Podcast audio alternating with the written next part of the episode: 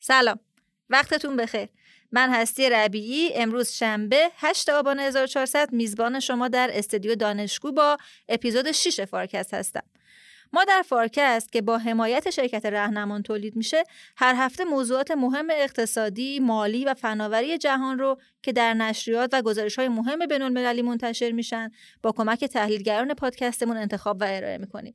هدف ما به روز نگه داشتن شماست و تو این راه تمام تلاشمون رو می‌کنیم. خب اول ببینیم این هفته قرار چیا بشنویم.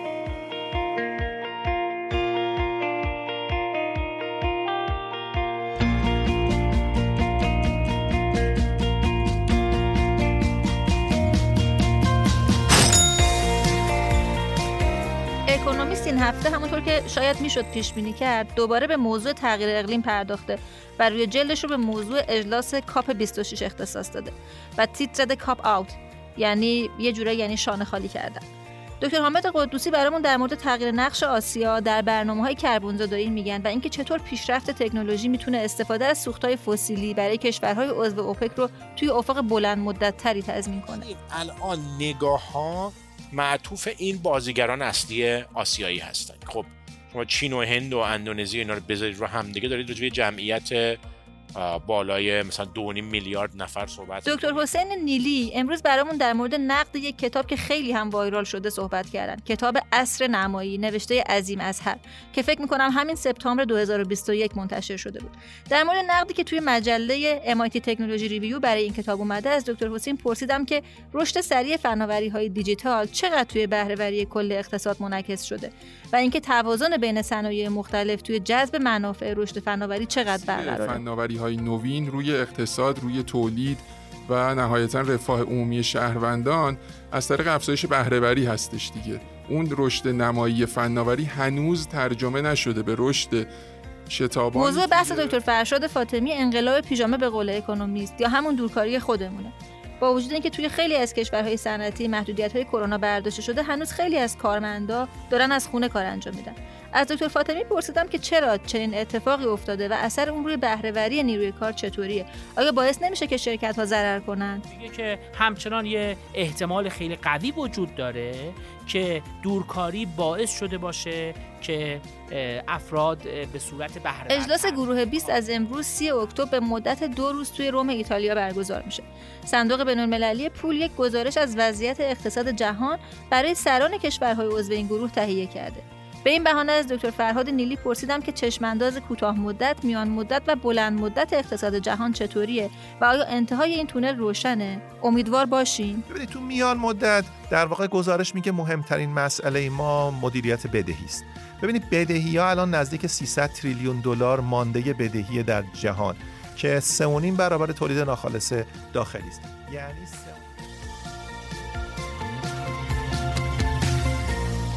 سلام آقای دکتر قدوسی عزیز. چرا دوباره موضوع تثبیت شرایط اقلیمی و اجلاس کاپ 26 رو که هفته قبلم پوشش داده بودین انتخاب کردین؟ این موضوع چرا انقدر مهم شده که ارزش صحبت دوباره رو داره؟ بله سلام عرض می‌کنم خدمت شما و شنوندگان عزیز فارکست. پرسید چرا دوباره سی او پی 26 یا اجلاس گلاسکو که هفته قبل رو پوشش داده بودم؟ اجازه بده اینجوری بگم. انتظار داشتیم که این هفته تحلیل ها و اخبار و مقالات زیادی بشنویم نزدیک به این اجلاس. من اکونومیست همین این هفته رو که همین دیروز در بعد نگاه می کردم رو جلدش عبارت cop رو نوشته بود به عنوان تیتر اصلی که خب بازی کرده با این عنوان cop. COP 26 معنی cop out یعنی چی؟ یعنی یه جور شونه خالی کردن یا به قول خودمون یه ذره خودمونی بگیم دو در کردن قضیه. اوکی و بعد اومده یه گزارش ویژه خیلی مفصل راجع به این کار کرده. من خوندم این گزارش مف... ویژه رو خوب دیدم چقدر محورهای جالبی مطرح کرده که هنوز جا داره که راجع به این حرف بزنیم. برای من تصمیم گرفتم امروزم دوباره این شماره فارکست رو ادامه بدم بحثای COP 26 رو اجلاس گلاسکو رو و احتمالا بازم ادامه خواهیم داد. حالا بذارید برای اینکه یه مقدمه ای بگم که ماجرا چیه و چرا در واقع این cop out میگه چیه از همینجا صحنه رو بچینم برای ادامه صحبتی که می‌خوایم داشته باشیم. ببین صحبتشون اینه. ما اگه یادتون باشه دفعه قبل گفتم که این اجلاس ها خب از 26 سال پیش شروع شده. هر 5 6 سال یه بار یه اجلاس مهم داریم که اهداف مشخصتر بذاره. ما اجلاس 2009 رو داشتیم تو کوپنهاگ. من یادم خورده بودم به این financial crisis و خیلی روزهای پر استرسی بود برای جامعه در واقع تغییر اقلیم. اجلاس کاپ 15 بود و یه جور شکست بزرگ تلقی میشه. برای اینکه کیوتو که پیمان قبلی مهم بود داشت به اتمام می‌رسید. کوپنهاگ باید این رو جایگزین می‌کرد و کوپنهاگ نتونست به یه مجموعه ای از اهداف جدی عملی برسه که کشورها رو دور هم جمع می‌کنه قدم بعدی که تا یه اندازه جبران کرد این نتیجه ناامید کننده کوپنهاگ رو اجلاس پاریس بود 2015 6 سال بعد از اون. اجلاس پاریس خب اومد و چترش رو روی عده زیادی از کشورها گستروند. اون مکانیزم clean development که توی کوپنهاگ شروع شده بود و مکانیزم های در واقع این رابطه بین کشورهای توسعه یافته در حال توسعه یه مقدار مشخصتر شد. کشورها این تعهدات ملیشون رو این شون رو گذاشتن توی پاریس. بنابراین پاریس به روی کاغذ قدم نسبتا مهمی بود روی کاغذ. منتها این ناامیدی که میگیم چیه؟ ناامید این اکونومیستی یه نمودار جالبی هم کشیده. گفته آقا همه این تعهدات ملی که توی پاریس و اینها انجام شده رو روی هم بگذاریم تازه اونایی که روی کاغذه. بازم مسیری که این ما رو قرار میده مسیری نیست که می‌خوایم روی یک کنیم درجه باشه. یعنی هنوز حتی با این تعهدات اسمی هم ما فاصله داریم ما اون کاری که واقعا باید انجام بشه که جلوی این رشد دما بیشتر از دو درجه رو بگیره. گفتم اون تعهدات ما میره رو سه درجه که خب خیلی بیشتر از اون چیزیه که نقطه بهینه هستش. بنابراین یه جوری این شماره داره میگه آقا ما با این واقعیت در اجلاس گلاسکو احتمالا مواجه خواهیم شد که کشورها یاد گرفتن در این چند سال اخیر که حرفای قشنگ بزنن. از جمله اینکه قولهایی بدن برای کربن زدایی در افقهای بلند مدت. چین و اینا هم دیگه شروع کردن. آمریکا که 2050 رو گفته. همینجور خواهیم شنید کربن صفر در 2050 2060 حرف اینه که آقا اینا ما رو به جایی نمیرسونه. شما دارید یه جوری مسئولیتتون رو منتقل می‌کنید به یه تعهدات آینده مال 40 سال آینده. بگو در 10 سال آینده می‌خوای چیکار بکنی؟ و فکر می‌کنم که الان این جاییه که جامعه جهانی حسابی باش سرشاخ خواهد شد که آقا ما از بین 2020 تا 2030 قراره چه قدم های مشخصی ورداریم که تو همین فاصله انتشار گازها رو نزدیک 40 درصد ما باید کم بکنیم. راهاش چیا هستش؟ حالا در مفصل موضوع ما وقتمون محدوده. من فقط دو تا محور رو که یکی محور در واقع کشورهای آسیایی و یکی هم انتشار منفی یا, نگ... یا نگاتیو امیشن رو امروز پوشش میدم. ان بازم در موردش صحبت می‌کنیم. من تو اخبار این مدت خیلی در مورد کشورهای آسیایی مخصوصا چین و عربستان و اینکه تمایل پیدا کردن به سمت کربن زدایی شنیدم و خیلی هم اتفاقا به نظرم جالب اومد. میشه لطفا اون محورایی رو که فرمودین یکم دونه دونه برای شنوندگان فارکست باز کنید. خب محور اولی که می‌خوام پوشش بدم و اکونومیست هم خیلی مفصل راجبش حرف زده نقش آسیا در اهداف بعدی هستش. خب آسیا از چین بگیرید تا ایران عربستان. بذارید من یه 5 6 دقیقه به موضوع حرف بزنم. چرا آسیا؟ ببینید اگه ما نگاه بکنیم به میزان تجمیعی کربنی که درست شده توی این مثلا 200 سال گذشته یا پخش شده در اتمسفر یه جورایی می‌تونیم سه تا بلاک کشورها به اندازه تقریبا برابر هم پیدا کنیم. یکیش اروپا و روسیه و اوکراین اینا رو همه یه بخش اینان. یکی آمریکا به تنهاییه و اون شرکای کنارش کانادا و مکزیک. و یکی هم آسیاست که خب چین و هند و اندونزی و اینا اصلی هاشن ایران و عربستان و اینا هم جزوش هستن. مثلا ما سه تا بلاک رو داریم. اون بقیه که مثلا میشن کشورهای آفریقایی و تا یه حدی آمریکای لاتین و اینها اینا نقششون خیلی پایین بوده. خب پس ما سه تا آلوده کننده اصلی داشتیم. حالا از سه تا اروپا یه جورایی نقشش معلومه. اول از همه شروع کرده به سرعت داره پیاده می‌کنه اهداف مثلا حرکت کردن به سمت انرژی نور و بهرهوری انرژی رو خیلی برده بالا و این آمریکا هم که بازیگر خودشه به خاطر این مجموعه منابع فسیلی که داره داره یه جورایی کجدار مریض راه خودش رو میره. اون بقیه هم که کشور آفریقایی و اینا بیچاره نه اونقدر تولید کردن و نه اونقدر امکاناتش رو دارن که وارد بازی کربن زدایی بشن. بنابراین الان نگاه ها معطوف این بازیگران اصلی آسیایی هستن. خب شما چین و هند و اندونزی اینا رو بذارید رو هم دیگه دارید راجع جمعیت بالای مثلا دو میلیارد نفر صحبت می‌کنید. درسته؟ این پس یک ویژگی. جمعیت زیاد با میزان انتشار کربنی که تجمیعیش کم و بیش به اندازه اروپاست. منتها سرانش خب خیلی کمتره دیگه. برای اینکه تو اروپا و روسیه داریم راجع به جمعیت مثلا 700 میلیونی صحبت می‌کنیم. اینجا داریم راجع به جمعیت 2 میلیارد به بالا صحبت می‌کنیم که همونقدر منتشر کنه بنابراین سرانشون کمتر بوده. ولی برای کلشون برابری می‌کنه. پس یک مسئولیت مهمی دارن. دوم اینکه به لحاظ زیرساخت بخش برقشون این کشورها آلوده کنندگی بالایی دارن. هم چین هم هند. بخش برقشون مقدار زیادش متکی به زغال سنگ یعنی اگه ما نگاه کنیم دنبال بکنیم در واقع مسیر مصرف زغال سنگ رو همونجور که خب میشه حد زد مقدار زیادی از زغال سنگ دنیا نهایتا داره تا همین چند تا کشور پخش میشه. پس اینم ویژگی دومشونه که یه حجم زیادی از شدت کربن بالا دارن در بخش برقشون. اونم بخش برقی که به خاطر رشد اقتصادیشون و رشد جمعیتشون همینجور هی داره تقاضاش براش بیشتر میشه ویژگی دوم. ویژگی سومشون جالبه مفصل روی این حرف زده اینه که میگه اینها فشار افکار عمومی هم ندارند. برخلاف کشور اروپایی که خب این همه حزب سبز دارن و با همین وعده اقلیم رأی میارن و مردم همش تظاهرات می‌کنن و همه ماجراهایی که دیدید این کشورها مسئله اولشون فعلا توسعه اقتصادیه. و اون به اصطلاح پابلیک پرشر یا افکار عمومی رو ندارن که سیاست مدارا انگیزه ای داشته باشن. از اینکه اهداف مربوط به تقلیب اقلیم رو بذارن توی دستور کار سیاسیشون. خب پس ما با چی مواجهیم؟ با کشورهایی که حجم آلایندگی بالا پتانسیل کاهش آلایندگی بسیار بالا برای اینکه اینا امکان در واقع transition از زغال سنگ به که خب آلوده ترین نوع برق هست برق پاک رو دارن و فقدان فشار یا اراده سیاسی در سطح popular vote نه حالا در حد مثلا figure در حد ژست سیاست خارجی اینا بحث دیگه ای هستش. خب پس این ما رو میاره, میاره توی تصویر که پس کجا قرار داریم؟ حالا مثلا اجلاس شما پاریس و کوپنهاگ و اینا رو نگاه بکنید هنوز این کشورها سوار قطار نشده بودن. چین مثلا مرتب موضعش این بود که آقا کشورهای غربی که آلوده کردن اونا باید مسئولیت رو بپذیرن. تو اجلاس گلاسکو چه اتفاقی داره میفته؟ این خبرهایی که شاید این یکی دو روزه شنیده باشید.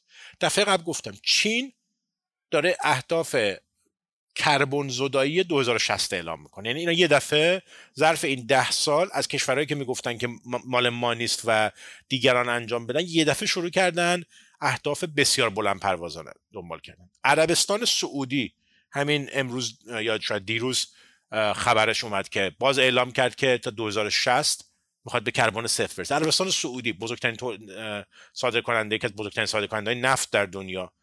بزرگترین دارندگان منابع فسیل در دنیا.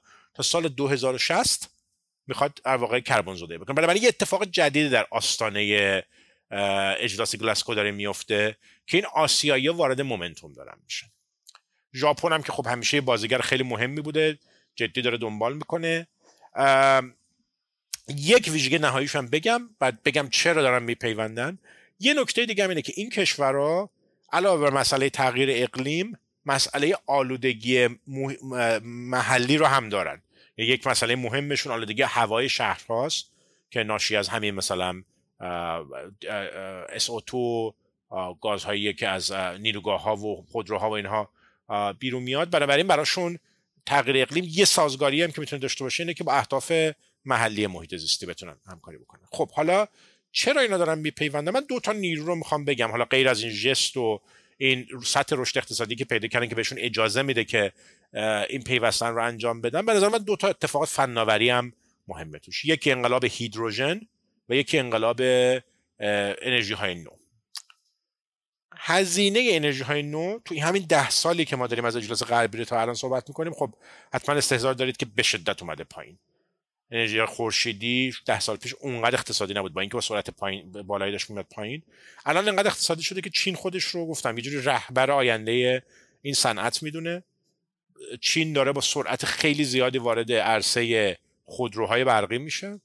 بنابراین به یه جایی رسیدن که فکر می‌کنن اگر در واقع این جست تغییر اقلیم رو بگیرن می‌تونن در آینده اقتصادی جهان بی کربن هم بازیگران مهمی باشن. این از طرف انرژی نو. هیدروژن هم که داره یک انقلابی به می‌کنه دیگه برای اینکه یه انرژی سبزتری حالا چه اونی که از راه تجزیه ایجاد میشه چه اونی که از ترکیب مستقیم اکسیژن و منابع هیدروژن هست. برای فناوری مختلفی داره. ژاپن داره سعی می‌کنه یه بازیگر خیلی مهمی بشه. کشتی های هیدروژن برداره می‌سازه زیر ساختار درست می‌کنه.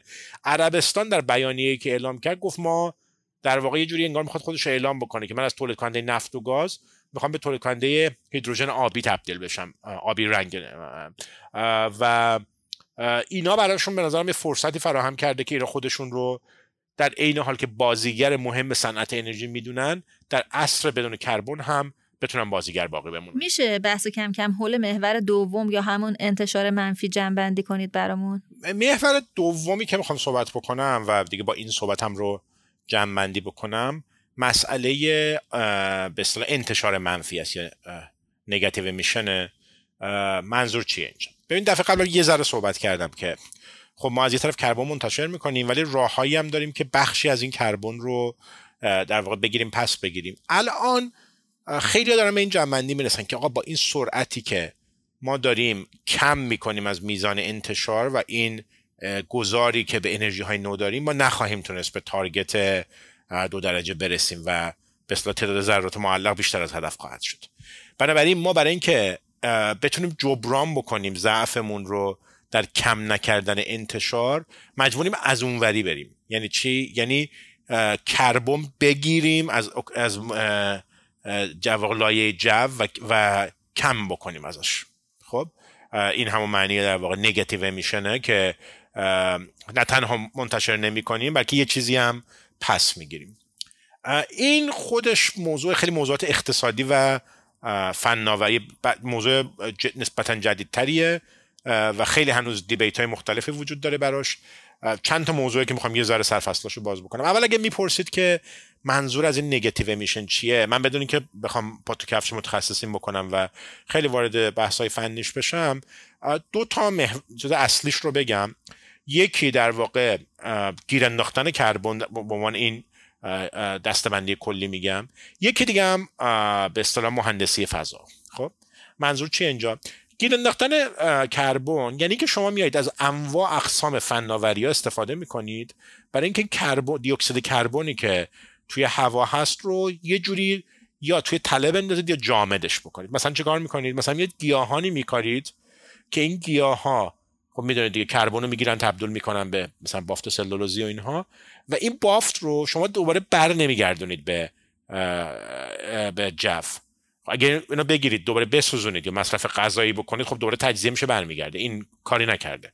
کاری که باید بکنیم اینه که راههایی پیدا بکنیم که دی اکسید کربن رو تبدیل به چوب و ریشه و الی آخر بکنیم و اینا رو نگه داریم. یعنی مثلا مثالی که من همیشه دوست دارم بزنم که شما وقتی خونه می‌سازی با چوب یه جوری این کربونه رو جامدش کردی گیر انداختی تو بدنه چوب و نذاشتی هم به فضا برگرده. بنابراین یه سری زیادی از اینها مکانیزمایی که یه جوری حالا چه با روش های طبیعی و فتوسنتز و اینا چه با روش های مصنوعی تر کربن رو جمع می‌کنه از فضا می‌بره یا توی اقیانوس ها یا توی مخازن خالی یا در بدنه همین گیاه ها و ال آخر تبدیلش می‌کنه به کربن جامد و اینجوری در واقع کم می‌کنه از کربنی که وجود داره توی فضا. پس یکیش اینه یکی دیگهش اون geoengineering یا حالا مهندسی جو مثلا بهش بگم نمی‌دونم درسته. اینه که شما میاید یه کاری می‌کنید که جلوی گرم کردن گرم شدن رو بگیرید. من اینو آوردم زیر emission منفی. حالا شاید خیلی دقیق نباشه این حرف ولی دوست دارم دوتا رو با هم پوشش بدم چون category جدایی نمی‌خوام بسازم. منظور از geoengineering چیه؟ یعنی که شما میاید مثلا یک لایه روی جو میپاشید که این لایه انتشار نور خورشید به داخل زمین رو کندتر می‌کنه. یعنی شما چه اتفاقی افتاده؟ یه لایه گازهای گلخانه اون بالا جمع شدن که اینا مانع از این میشن که نور خورشید که به زمین می‌خوره و قرار باستاب بکنه و سرد بشه زمین اینو جلوشو می‌گیرن به اصطلاح ترپ می‌کنن نگر میدارن زمین گرمتر میشه. حالا شما انگار میاید روی این یه لایه محافظ می‌کشید میگه آقا مثلا نمی‌ذارم اون نور خورشید برسه به زمین. که بعد نتونه در بره به زمین گرم بشه. به این میگن geoengineering که خب می‌تونه خیلی موثر باشه. برای اینکه شما لایه اگه ایجاد کنید خیلی به لحاظ اقتصادی ارزونه. من زیاد دیدم تخمینایی که میگن آقا با 10 15 میلیارد دلار میشه این رو حول زمین درست کرد و اینجوری در واقع از شدت گرم شدن زمین جلوگیری کرد. اشکال این geoengineering چیه؟ اشکالش اینه که اگر خطایی توش رخ بده تو محاسباتش تو مدل سازش چون هیچ وقت عملی پیاده نشده همه چی مدله و زیاده از حد تزریق بشه وقت ممکنه ما عصر یخبندان مواجه بشیم. بخاطر این یک راه حل بسیار ریسکیه. تکنولوژی هم هست که به اصطلاح بهش میگن سواری مجانی دادن. یعنی کافی فقط یک کشوری رو انجام بده لازم همه کشورها. برخلاف اقلیم که همه با هم باید دست به دست هم بدن تا جلوی انتشار کربن رو بگیرن تو راه مثل geoengineering و تا یه اندازه تو گیر انداختن کربن یه دگه این کارو بکنن مثل واجب به اصطلاح کفاییه. برای بقیه هم کار می‌کنه. حالا اشکالش اینه که اگه همزمان چند نفر با همین کارو بکنن ممکن اوورشوت بکنیم. یعنی زمین زیاده از حد اون وقتی که سرد بشه و خطرناکه. این خطرهای اینجوری رو داره. و یه نکته که اکونومیست بحث می‌کنه راجبش و من با این تموم بکنم وقتم رو خیلی ادامه ندم میگه که وقتی که صحبت از اینه که جلوی انتشار منفی رو بگیریم مکانیزم های کنترل این رو می‌شناسیم. شما مثلا وقتی میای مالیات می‌ذاری رو کربن یا رو هر چیزی که آلاینده است خب کم می‌کنی از عرضه این. این کار کردن راحته. ولی اگه بخوای بری سمت منفی قضیه که جلوی یه کاری رو نمی‌خوای بگیری بلکه می‌خوای افراد رو پیش تشویق بکنی که یه کاری رو انجام بده معلوم نیست که مکانیزم financing ش باید چجوری باشه. درسته؟ چون دیگه با جریمه نمیشه افراد رو مجبور کرد وقت پاداش بدیم. حالا اینکه پاداش از کجا بیاد و چه جوری بدیم و چه جوری میشه به یه تفاهم رسید که کشورها حاضر باشن به صورت داوطلبانه این کار انجام بدن. اینا الان موضوعات داغ بازیه که جای پژوهش داره جای فکر کردن داره و هنوز چارچوباش مشخص نشده. بس به می‌خواستم بگم که محور دوم اینه که بعد از اینکه یه جورایی ناامید شدیم که صرف گذار به انرژی های نو ما در واقع نگر خواهد داشت روی مسیر دو درجه یه پناه دیگه هم اینه که بریم به سمت فناوری هایی که یا انرژی یا انتشار که منفی ایجاد می‌کنن که خیلی هم میگم رسیدن به اون نقطه کربن صفر. مجبوره که مقدار زیادی از این فناوری ها هم توش لحاظ بشه و بعد اون geoengineering. حالا با این تموم بکنم حرفمو که برای کشورهای تولید کننده سوختهای فسیلی هر دو این راه حالا خبرهای خوبن. درسته؟ برای اینکه اگر geoengineering یا نگاتیو میشن اقتصادی بشن شما می‌تونید همچنان CO2 منتشر بکنید گیر بندازیش. برای لازم نیست که دیگه CO2 رو از اول وارد مدار زمین نکنید. بلکه بعدا می‌تونید برید و جمعش بکنید نگه دارید. این یه چیزیه که خیلی این سوال رو من با این می‌خوام تموم بکنم این سوال رو تو ذهن شنوندگاه خیلی هم میگن آقا اوپک و کشورهای نفتی با این همه بودجه که دارن اگر یه درصد کوچیکی از این رو تخصیص داده بودن به تحقیق و توسعه در مورد فناوری های گیر انداختن کربن چه بسا خیلی زودتر قضیه رو حل کرده بودن. تونسته بودن این فناوری اقتصادی بکنن و بعد یه جوری حیات تولید سوختهای فسیلی رو برای افق بلند مدتتری تضمین بکنن. اینکه چرا نتونستن این کار بکنن؟ چرا این اراده سیاسی اقتصادی بین کشور تولید کننده سوختهای فسیلی وجود نداره؟ موضوعی که بعدا میشه مفصلتر صحبت کرد. خیلی متشکرم. من همینجا توقف بکنم و با امید دیدار مجدد. خیلی جالبه که کشورهای نفتی مثل عربستان دارن انقدر جدی به موضوع تغییر اقلیم و کربن زدایی می‌پردازن. به نظر می‌رسه ما تو کشور خودمونم باید از این موضوع غافل نشیم. من همینجا از طرف تیم فارکس پلاس قول میدم که این موضوع رو حتما توی یکی از اپیزودا به طور کامل بررسی کنیم.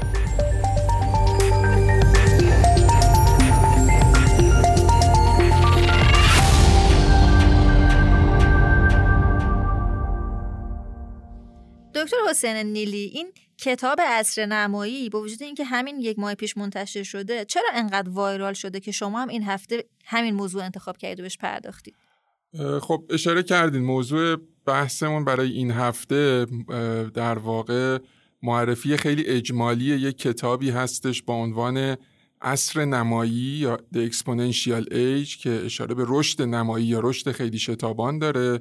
و عنوان مفصل ترش هم این هستش که میگه چگونه کسب و کار، سیاست و اجتماع تحت تاثیر نیروهای فناوری هایی که پرشتاب رشد می‌کنن در حال دگردیسی هست. این عنوان کامل کتاب میشه.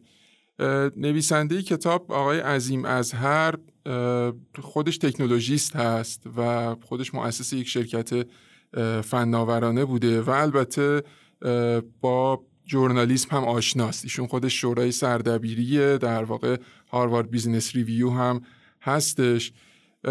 همونطور که اشاره کردیم واقعا خیلی با اینکه کتاب کم نیست که بیاد به اثرات فناوری روی اجتماع و اقتصاد و غیره بپردازه این کتاب واقعا به نظر می تو همین یک ماهی که از انتشارش میگذره در انواع اقسام رسانه های چه سمت فناوری چه سمت اقتصاد و مالی بازتاب داشته. از جمله در Economist فکر می‌کنم دو سه هفته پیش بود که این کتاب رو در کنار دو کتاب دیگه معرفی کرده بود. یک نقدی که احساس کردم شاید خوب باشه توی این اپیزود فارکست روش تمرکز بکنیم. MIT Technology Review همین شماره خیلی جدیدش یعنی نوامبر و دسامبر 2021 منتشر کرده که نگاهش نقادانه تره نسبت به به اصطلاح مطالبی که Economist و Financial Times و غیره نوشتن درباره این کتاب و نقداش هم به نظر جالب توجه میاد. سعی می‌کنیم که از دریچه اون نقد وارد بحث بشیم. اگه موافقید از عنوان کتاب شروع کنیم. این عصر نمایی اصلا یعنی چی؟ یعنی فناوری جدید دارن به صورت نمایی رشد می‌کنن. اصلا نظر نویسنده ما وارد عصر نمایی شدیم نشدیم. چطوریه من خوبه که از عنوان شروع بکنیم چون نقد اولی که منتقد مجله MIT تکنولوژی ریویو وارد می‌کنه بر این کتاب به تعریفی برمیگرده که نویسنده ارائه میده از همین اصر نمایی. آقای ازهر تو کتاب میگه که مشخصه اصر نمایی فناوری هایی هستند که ظهور و مقیاس پذیریشون یعنی کاربرد گستردهشون در مقیاس بالا با شتاب بالایی در حال رشد هستش. و از سمت دیگه یعنی میاد اینجا بعد اقتصادی هم میده به تعریف خودش از این اصر نمایی. از سمت دیگه هزینه دسترسی و دستیابی به این فناوری های نوین هم با شتاب تندی رو به کاهش هستش. اینجا در واقع منتقد میاد و نویسنده کتاب رو متوقف می‌کنه و میگه که اتفاقا یک سری از فناوری هایی که ایشون خودش فهرست کرده جزو اینها هستند که در واقع تشکیل دهنده اصر نمایی هستند قابلیت هاشون رشد خیلی شتابانی داشته چه بسا همون نمایی هم صفت خوبی باشه براش. ولی هنوز نتونستن تو مقیاس پذیری به اون سطح به اون رشد گسترده برسن. میشه یه مثال بزنین؟ یعنی مثلا چه فناوری قابلیتاشون رشد کرده اما در مقیاس پذیری به همون اندازه موفق نبودن؟ یک مثالی که منتقد مجله می‌زنه فناوری اصطلاحا زیست شناسی مصنوعی یا synthetic biology هستش. خب چند سال پیش یک نقطه عطفی در کلا محل تلاقی زیست شناسی و مهندسی اتفاق افتاد. یک پیشرفت واقعا خیره کننده ای بود و اون این بود که این امکان ایجاد شد که بشه کد ژنتیکی ذرات زیستی ریزمقیاس یا به اصطلاح میکروارگانیسم ها رو بشه با روش های مهندسی دستکاری کرد یا حتی بازنویسی کرد و به این ترتیب اونها رو مثل اینکه انگار برنامه نویسیشون بکنید. اونها رو وا بدارید که مثلا یک ماده ای که مورد نظر شماست و دلخواه شماست رو اینها تولید کنن. مثل مثلا باکتری ها مثل جولبک ها اینجور اینجور در واقع ارگانیسم های ریز مقیاس. خب اشاره می‌کنه منتقد مجله میگه که خب همون موقعی که این این پیشرفت محقق شد یک یک نقطه عطفی بود. درش هیچ بحثی نیست. منتها یک فضایی ایجاد شد اون موقع که خب اگه اون ماده ای که اینا تولید می‌کنن مثلا سوخت باشه چه بسا اصلا وابستگی حمل و نقل به بنزین رو بشه تعدیل کرد. اصلا حمل و نقل دچار یک دگردیسی بشه. استارتاپ هایی هم شکل گرفتن حول این موضوع. خیلی با, با در واقع هیجان و انرژی زیاد و خوبم کار می‌کنه ولی خب الان خیلی اثری ازشون نیست. البته توجه بکنیم که منتقد مجله خودش این رو در واقع تایید می‌کنه و میگه که به نظر میاد فاصله زیادی نداریم تا همین فناوری زیست شناسی مصنوعی بتونه به همون مقیاس پذیری گسترده خودش برسه. منتها تاکید می‌کنه رو اینکه در واقع اعلام زود هنگام این قضیه و اینکه در واقع زودتر از موعد بیایم بگیم که این مقیاس پذیری محقق شده و فناوری به اون نقطه حالا بشه گفت اوج مقیاس پذیریش رسیده کمکی به ماجرا نمی‌کنه و حتی ممکنه باعث بشه که در واقع رسیدن فن... واقعی فناوری به اون نقطه به تعویق بیفته. یعنی چی؟ یعنی اگه بیایم زودتر از موعد بگیم یه فناوری وارد عصر نمایی شده حالا طبق تعریفی که این کتاب کرده بود چه تاثیر منفی می‌تونه روی بکارگیری این فناوری داشته باشه؟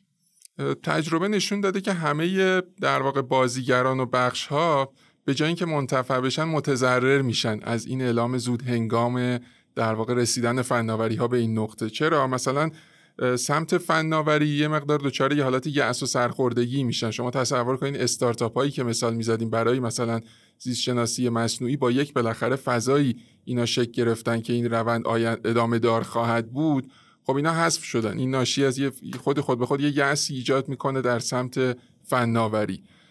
اگه به صنایع و کسب و کارها نگاه بکنیم اونها یک حس به اصطلاح بگیم چوپان دروغگو پیدا می‌کنن.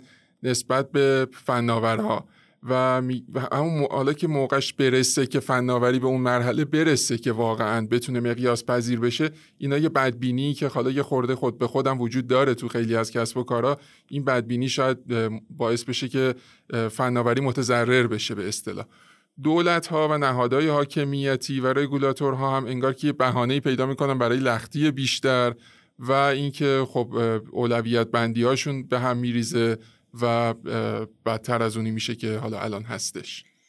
ولی در کنار یه فناوری مثل زیست شناسی مصنوعی که علیرغم پیشرفته تکنولوژیک شتابانی که داشته میشه دید که هنوز به مقیاس پذیری گسترده نرسیده و طبق نقدی که مجله MIT تکنولوژی ریویو داشته نباید به صورت زود هنگامون متعلق به اصر نمایی بدونیم.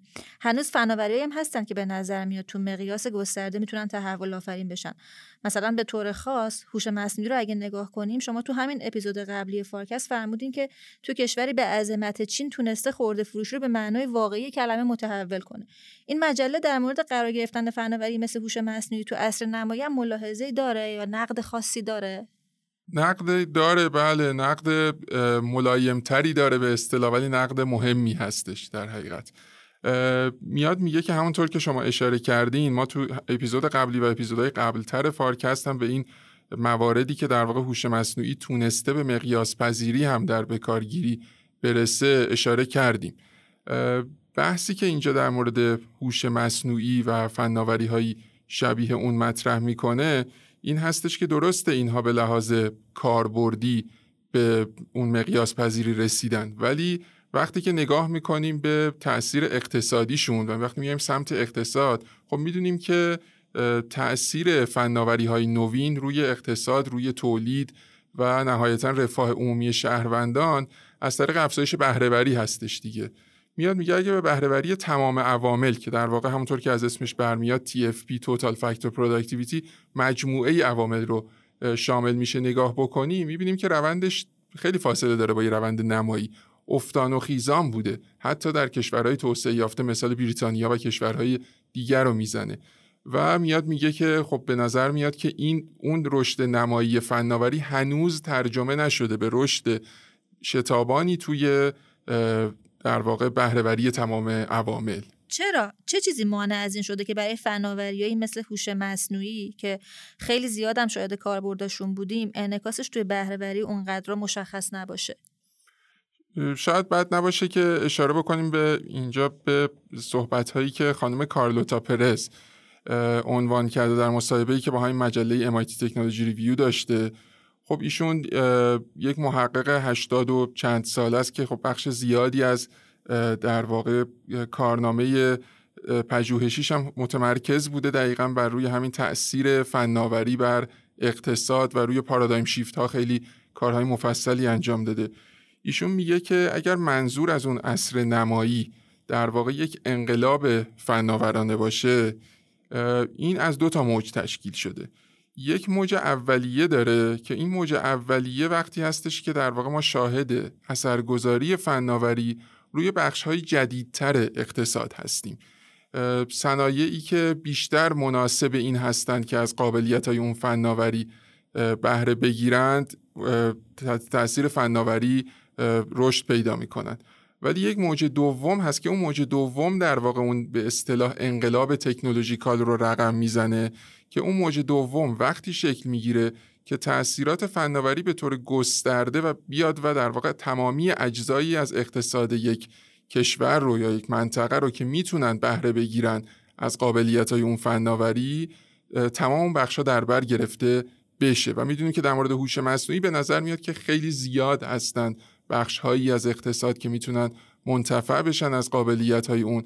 ولی ایشون میگه برای هوش مصنوعی ما الان موج اول رو پشت سر گذاشتیم و در آغاز موج دوم هستیم. این یه تاکید دوباره یه رو این که رو همون بحث زود هنگام اعلام نکردن یک اتفاقی که اتفاق داره میفته ولی بهتره که همون موعدش وقتی رسید این رو اعلام بکنیم و دقیق باشیم توش. چطور میشه این روند رو تسریع کرد؟ بذارین اینطوری بپرسم. چه بخش یا بخشایی فراگیر شدن کاربری عمومی و در واقع مقیاس پذیری فناوری مثل هوش مصنوعی رو به تعویق انداختن؟ از یه نظر میشه گفتش که چیزی به تعویق نیفتاده. یعنی در واقع هوش مصنوعی و یادگیری ماشین مبتنی بر تحلیل داده داره یه مسیر طبیعی رو طی می‌کنه. خب طبیعی تر همین هستش که یک فناوری اول بیاد مشتریاش صنایعی باشن که راحت تر می‌تونن ازش منتفع بشن و بعد بره سراغ بخش هایی که کمتر سازگار هستند با بهرهگیری از مزایای اون فناوری. ولی اینجا همین نقد مجله MIT تکنولوژی ریویو به نقش دولت ها تاکید زیادی می‌کنه و میگه دولت ها می‌تونن کمک بکنن که این روند به تعویق نیفته.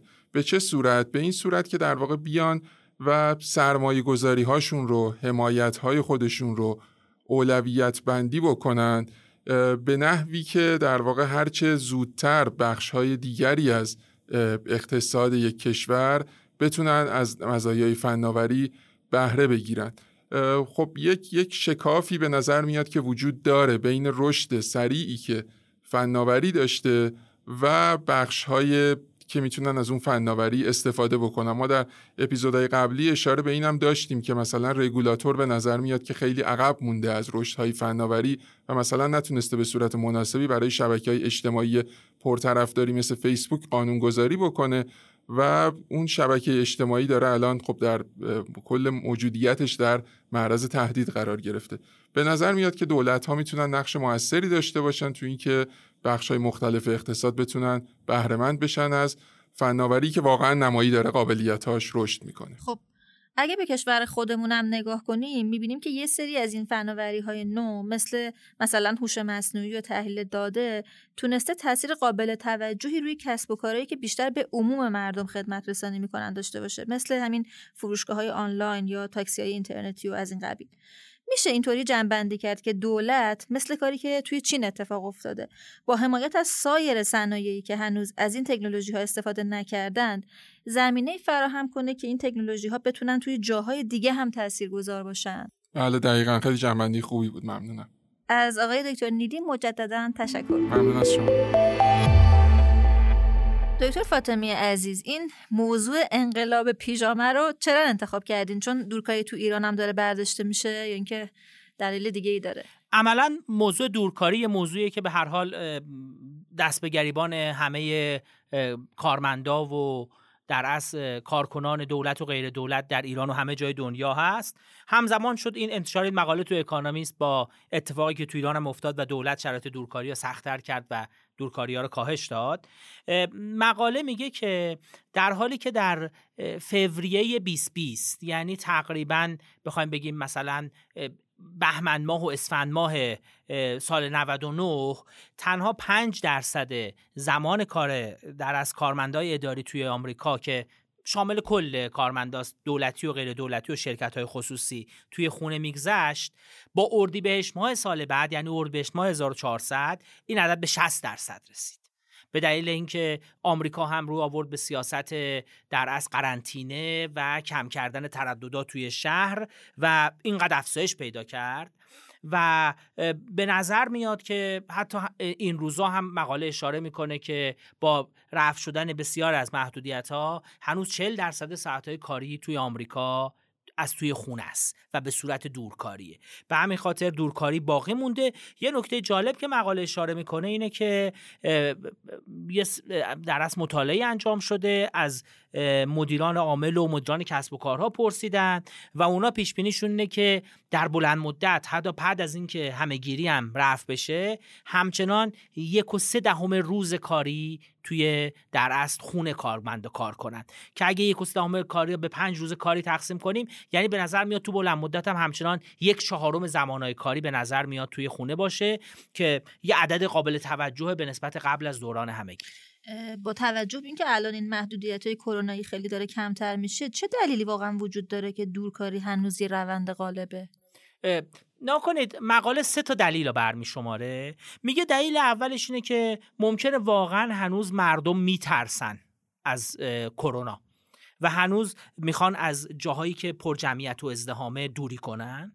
دلیل دومش همونجوری که هفته قبل گفتیم در مورد فشار نیروی کار و بالا رفتن دستمزدها میگه این همزمان شده با کمبود عرضه نیروی کار و این کمبود عرضه نیروی کار به یه نوع قدرت چانه زنی نیروی کار رو انگار بالا برده و اونا می‌تونن و اونا دورکاری دوست دارن. یه آمار جالب میده میگه مطالعه نشون داده که کارمندا بودن تمام وقت سر کار را معادل 5 درصد کاهش دستمزد در نظر می‌گیرن. یعنی اگه مجبورشون کنیم تمام وقت سر کار باشن. و دلیل سومی که میگه میگه که همچنان یه احتمال خیلی قوی وجود داره که دورکاری باعث شده باشه که افراد به صورت بهرهورتر کار بکنن.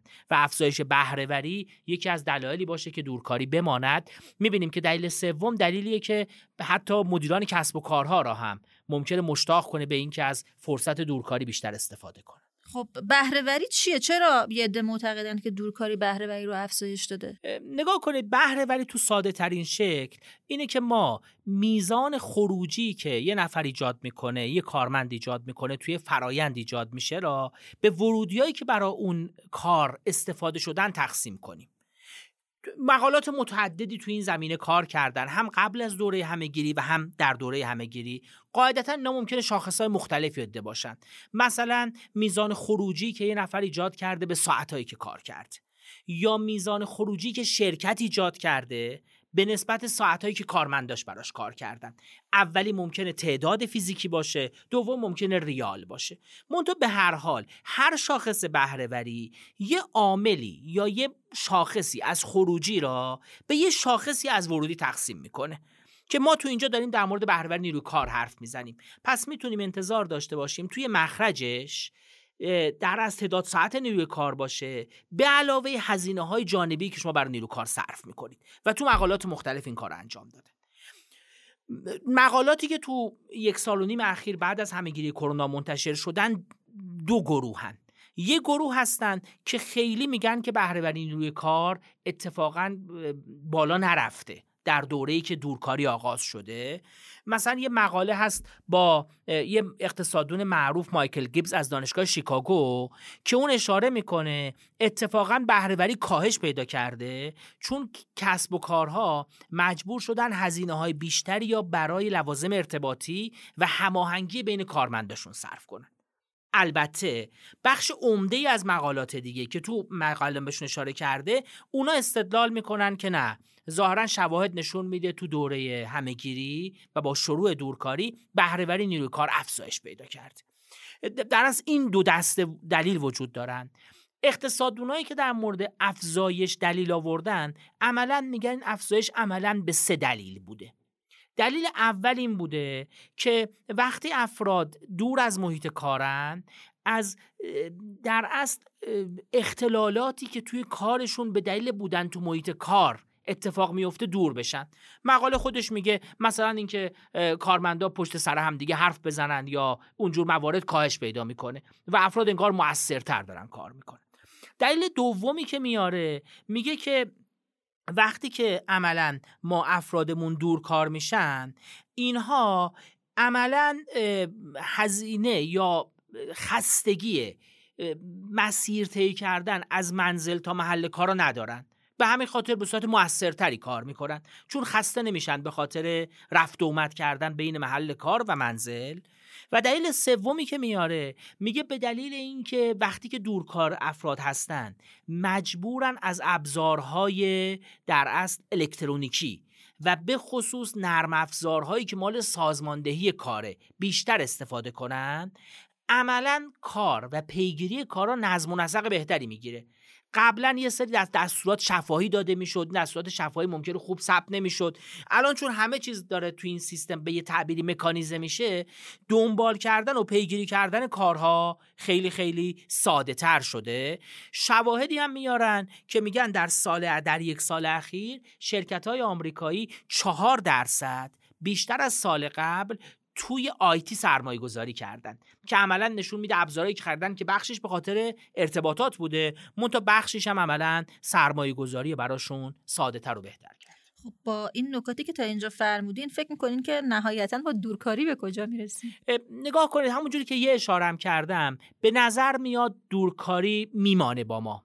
و همچنان حتی بعد از دوره همهگیری ما همچنان دورکاری رو خواهیم داشت.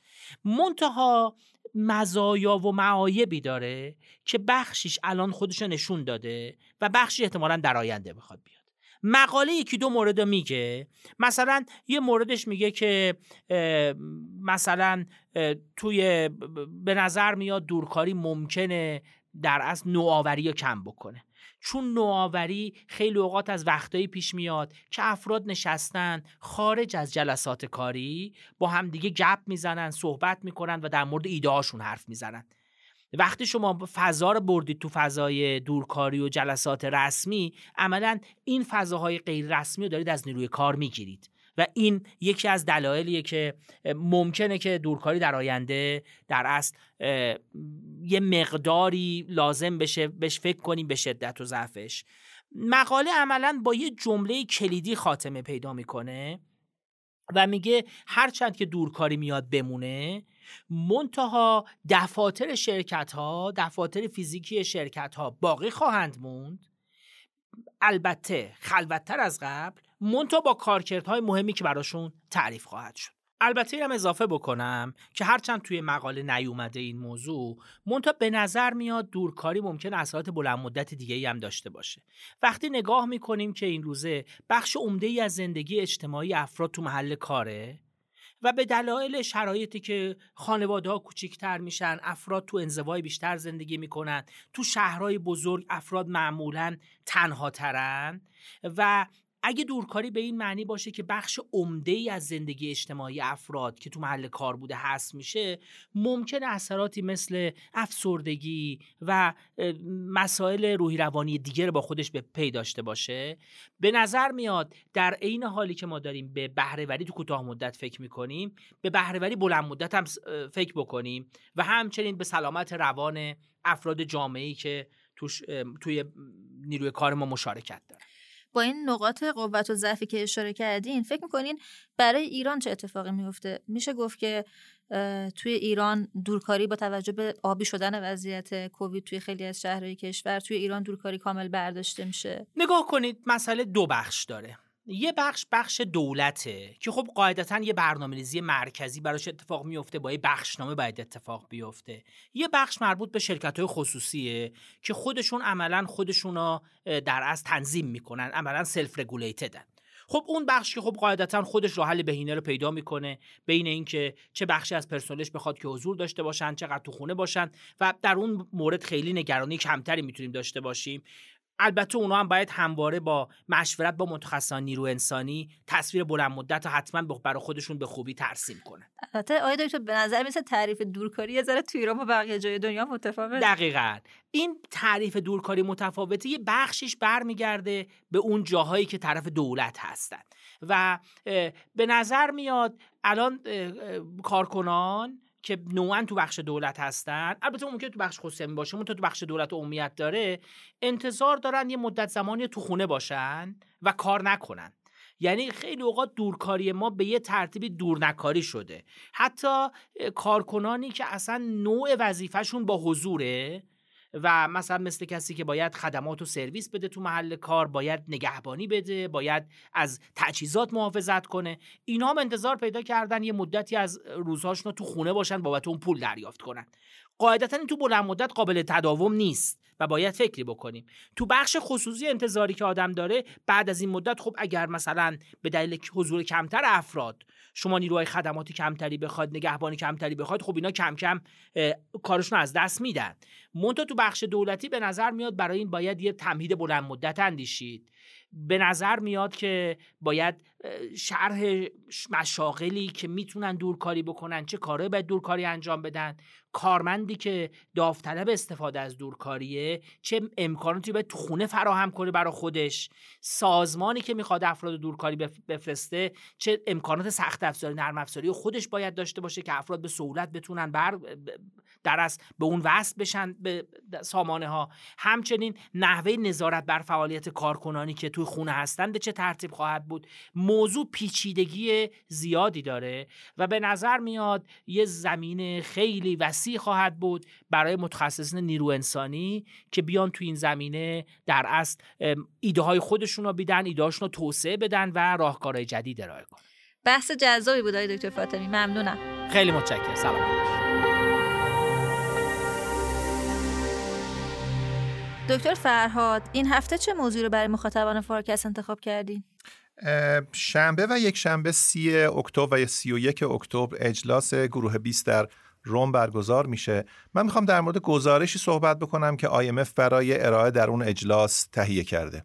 خب چه اهمیتی داره که ما یه همچین گزارش رو بررسی کنیم؟ جذابیتش برای مخاطبان فارکست چیه آره ببینید گروه 20 در واقع 20 کشور بزرگ دنیا از نظر اقتصادی. این کشورها 80 درصد تولید و درآمد جهانی رو در اختیار دارن 75 درصد تجارت جهانی و 60 درصد جمعیت جهان. بنابراین این 20 تا کشور در واقع همه اقتصاد جهانن به یه عبارت. و اینها سالی یه بار جمع میشن دور هم سران کشورها که هم ببینن اقتصاد وضعش چیه و هم که در مورد اقتصاد تصمیم بگیرن بنابراین جنس و جهت این تصمیمات برای ما مهمه. مثل سازی که شب زده میشه صبح صداش بلند میشه. ما می‌خوایم ببینیم که جهان به چه سمتی داره میره. میشه لطفا گروه کشورهای جی 20 رو بگین که چه کشورهایی هستن؟ بله ده تا اقتصاد پیشرفته جهانن که میشه آمریکای شمالی یعنی آمریکا و کانادا و کشورهای اروپای غربی انگلیس و فرانسه و آلمان و ایتالیا و ارز کنم که بعد استرالیا ژاپن و ده تا کشور بزرگترین کشورهای در حال توسعه که میشن چین و هند و برزیل و اندونزی و مکزیکو 20 کشور بزرگ دنیا نظر اقتصادی تو منطقه ما هم ترکیه و عربستان توی گروه 20 هستن. میشه لطفا یکم در مورد اجلاس گروه 20 برای مخاطبان توضیح بدین؟ ببینید سال 1997 بحران آسیای شرقی اتفاق افتادی که از بزرگترین بحرانهای مالی و بعد از اون گروه هفت کشور صنعتی گروه هفت. اون زمان تصمیم گرفتن که یه گروه 20 نفره در واقع 20 کشور بزرگ رو تشکیل بدن و همواره وضعیت اقتصادی و مالی جهان رو پایش کنن. این منجر شد نهایتا به بحران 2007-2008 که بعد از اون آمریکا پیشنهاد داد که گرد هم آمدن وزرای finance وزرای دارایی کفایت نمی‌کنه. سران باید دور هم جمع بشن. و اجلاسی که امروز شنبه سی اکتبر و یک شنبه تشکیل میشه در واقع 20 رئیس کشورهای بزرگ جهان در روم جمع میشن و می‌خوان ببینن اقتصاد وضعش چگونه است. خب IMF چه تصویری از اقتصاد جهان برای سران کشور G20 ترسیم کرده؟ خب گزارش IMF مفصله. من این گزارش رو میشکنم به چهار در واقع گام. یکی که در کوتاه مدت وضعیت چیه؟ IMF میگه کرونا مهمترین مسئله جهان در کوتاه مدت. نه فقط مسئله سلامت بلکه مسئله اقتصاد جهان هم در کوتاه مدت کروناست. در میان مدت بدهی و مدیریت بدهی مسئله مهمی است در بلند مدت رشد و در خیلی بلند مدت در واقع بحث تغییر اقلیم و محیط زیست. خب ببینید من حالا اون چهار گام رو سعی می‌کنم که به تفکیک توضیح بدم. گام اول یعنی کوتاهترین گام تا پایان سال آینده است. IMF میگه که مسئله کرونا مهمترین مسئله جهانه. نه فقط در بعد سلامت که بسیار مهمه بلکه در بعد معیشت. در بعد سلامت خب برآورد اکانومیست اینه که 19 میلیون مرگ اضافی ما داشتیم تا همین امروز که منتسب به کروناست. و بیش از 3 درصد اقتصاد جهانی کوچک شده فقط به خاطر کرونا. این 3 درصد دو هفته همه تریلیون دلاره. برای که ببینید عدد چقدره یادتونه ما در مورد cryptocurrency ها صحبت کردیم. مانده رمز ارزهای کل جهان 2.5 تریلیون دلاره. 200 میلیارد بذارین روش. میشه دو هفته همه تریلیون دلار که اقتصاد در واقع لطمه دیده در واقع درآمد از دست رفته است. و اما این یه وجه در واقع خوب هم داره یا یک وجه امیدوار کننده هم داره. کلا ده ماه واکسن کرونا آمده جهان اما نزدیک دو دهم میلیارد نفر الان واکسن گرفتن تو دنیا. و این خب خیلی در واقع گام بزرگی بوده. اما دسترسی به واکسن به شدت نابرابر بوده. یعنی بیش از 65 درصد اقتصادهای پیشرفته دوز دوم واکسن هم گرفتن. کشورهای در حال توسعه نزدیک 40 درصد. کشورهای با درآمد پایین 10 درصد. اینشون میده که ممکنه کشورهای فقیر کانون انتشار کرونا بشن به بعد. بنابراین این خیلی در واقع بدبستان خیلی مهمی رو نشون میده. یادتونه ما در دو اپیزود قبل در مورد در واقع تصویر اقتصاد جهانی صحبت کردیم و احیای وی شکل. این در این گزارش تایید میشه. که در سال 2020 در واقع رشد اقتصادی در همه جهان منفی شد اما 2021 تقریبا در همه جهان مثبت میشه. بنابراین میفته و بعد از حزیز میره بالا. اما بیکاری همچنان مسئله مهمی در کوتاه مدت میمانه به خصوص بیکاری زنان، جوانان و کارگران در واقع با مهارت پایین. در واقع کرونا به شکل کاملا تبعیض آمیزی بشریت رو در واقع باش برخورد می‌کنه. خب این نگران کننده است. در جهان در واقع توسعه یافته یا اقتصادهای پیشرفته نگرانی مهم در کوتاه مدت اینه که مردم کشورهای پیشرفته خوشبین شدن به پایان کرونا شروع کردن به خرج کردن. مردم کشورهای در حال توسعه هنوز گرفتار در واقع محدودیت های کرونا بنابراین عرضه مواد اولیه و کالاهای نیم ساخته در زنجیره ارزش جهانی دچار وقفه شده. بنابراین عرضه افتاده تقاضا رفته بالا و یه نگرانیه که باز ما در دو اپیزود قبل درش در موردش صحبت کردیم و در واقع خطر رکود تورمی. خب این از کوتاه مدت. میان مدت چی؟ ببینید تو میان مدت در واقع گزارش میگه مهمترین مسئله ما مدیریت بدهی است. ببینید بدهی ها الان نزدیک 300 تریلیون دلار مانده بدهی در جهان. که 3.5 برابر تولید ناخالص داخلی است. یعنی 3.5 برابر درآمدی که جهان تولیدی که جهان می‌توانه ایجاد بکنه ظرف یک سال الان مانده بدهیه. جالبه بهتون میگم 60 تریلیون دلار از این بدهی فقط در طی دوران کرونا ایجاد شده که خوشبینانه اینه که به بالاخره شرکت های به بنگاه های آسیب دیده و خانوارهای آسیب دیده رسیده.